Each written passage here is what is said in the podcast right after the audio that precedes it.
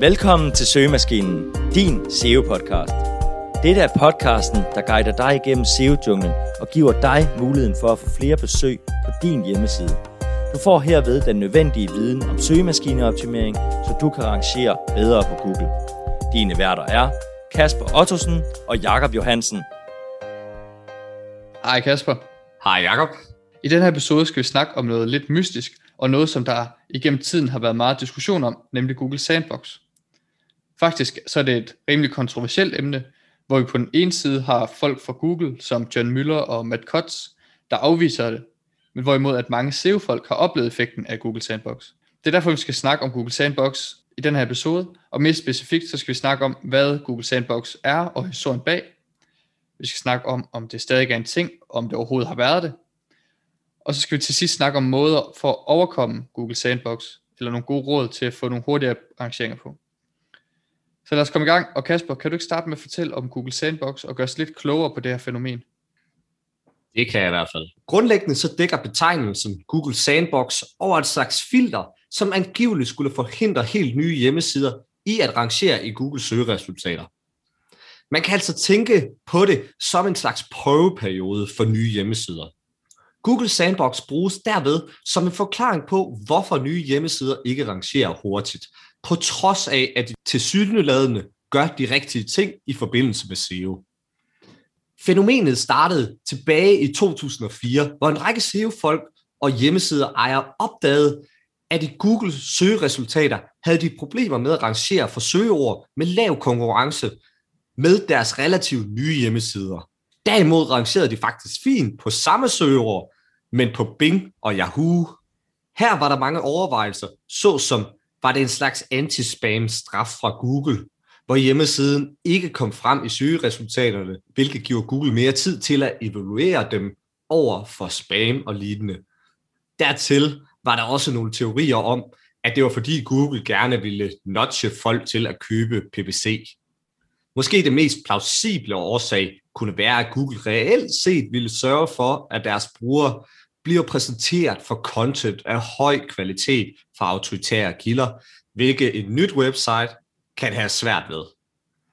Google Sandbox kan derfor give mening, da links blandt andet er et af de stærkeste ranking-signaler på nuværende tidspunkt, og nye hjemmesider har sjældent en rigtig stærkt naturlig linkprofil efter blot et par uger eller få måneder. Men er Google Sandbox så en ting?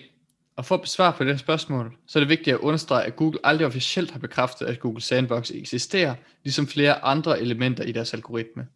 Men når det er sagt, så er der mange SEO-folk, som har oplevet nogle lignende effekter som Google Sandbox. Faktisk har vi også selv oplevet sådan nogle ting. Det komplicerer selvfølgelig tingene lidt, så hvem har egentlig ret?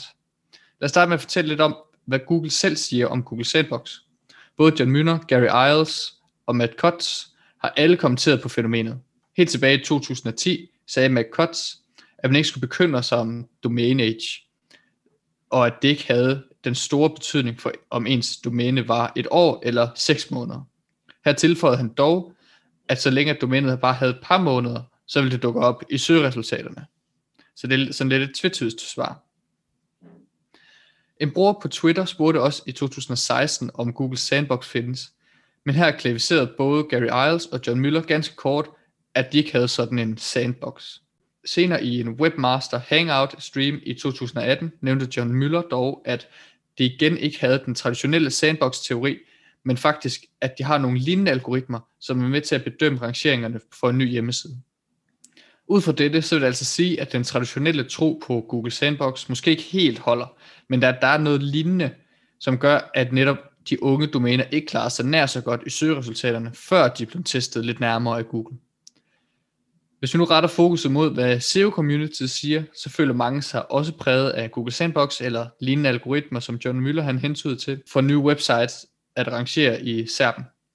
Faktisk har vi selv oplevet det, når vi har lavet nye domæner i HeyMate, eller for den sags skyld også Admin. Yderligere så har vi også en del kollegaer i branchen, som vi har spurgt ind til, hvor de igen ikke genkendende til, at de har opnået noget lignende. Blandt andet Victor fra Unifinancer. Det her det er også øh, set blandt mange globale SEO-eksperter, såsom Rand Fisken fra Mors, og ikke kun også her i lille Danmark. Men Kasper, kan du snakke lidt om, hvordan man overkommer Google Sandbox? Det kan jeg i hvert fald. Det kan være svært at overkomme Google Sandbox eller lignende, da Google også fokuserer mere og mere på EAT. Og hvis du ikke er helt skarp på dette begreb, så synes vi, at du skal lytte til vores episode 16. Men der er nogle ting, som du kan gøre aktivt. Nummer et, det er at købe et domæne, der tidligere har været aktiv. Hvis du køber et domæne, som allerede er aktiv, eller tidligere har været det, og så muligvis har nogle links eller lidt content, så kan det være med til at hjælpe dig over Google Sandbox-perioden. Det skyldes, at domænet allerede er kendt af Google og har været igennem denne periode, og har lidt styrke og måske noget content, som Google derfor godt kender lidt til. Du kan finde gamle domæner på for eksempel expireddomains.net, Domcop, Otis, Flippa eller andre steder. Du kan selvfølgelig også blot kigge i den niche, du gerne vil have domænet i, og se om der er nogen, der er villige til at sælge til en færre pris. For eksempel mislykkede affiliate sites. Faktisk så har Jakob selv gjort dette med ProGamer.dk, som egentlig var et gammelt domæne med få links til det. Efter der kom en del content på det, så begyndte det at rangere ganske fint, uden at han skulle vente i vildt lang tid. En anden ting, det kan være, at du starter med at fokusere på longtail keywords. Vi har givet det her råd før, men hvis du lige er startet med et nyt domæne, så er det meget lettere at fokusere på longtail keywords eller keywords med lav konkurrence, hvorved du hurtigere kan komme frem i søgeresultaterne og blive testet af Google. Derved kan du også begynde at danne nogle gode brugersignaler, som giver anledning til højere rangeringer og mere trafik. En sidste ting, som vi specifikt vil nævne, er, at du kan supplere din organisk trafik med SoMe eller e-mails, imens du er i Google Sandbox-perioden. Dette kan for eksempel være med til at skabe sociale signaler, som er super vigtige for at rangere og skabe brandsøgninger for din virksomhed eller hjemmeside. Og så skal du selvfølgelig også benytte de gængse SEO-teknikker, som vi snakker om her på podcasten, såsom at bygge kvalitetscontent, bygge stærke links med trust, autoritet, relevans osv., så du både får en god brugeradfærd og en stærk linkprofil. Her til slut, så opsummerer vi ganske kort den her episode, hvor Google Sandbox er en teori om, at Google frasorterer nye hjemmesider i starten i en periode. Selvom mange SEO-folk føler, at de oplever Google Sandbox, så afviser Google det. Men Google har dog indrømmet, at de har nogle lignende algoritmer, som vurderer nye hjemmesider. Grundlæggende handler det blot om, at Google ønsker at kvalitetssikre sine søgeresultater, så det kun er godt content fra autoritære kilder, der dukker op.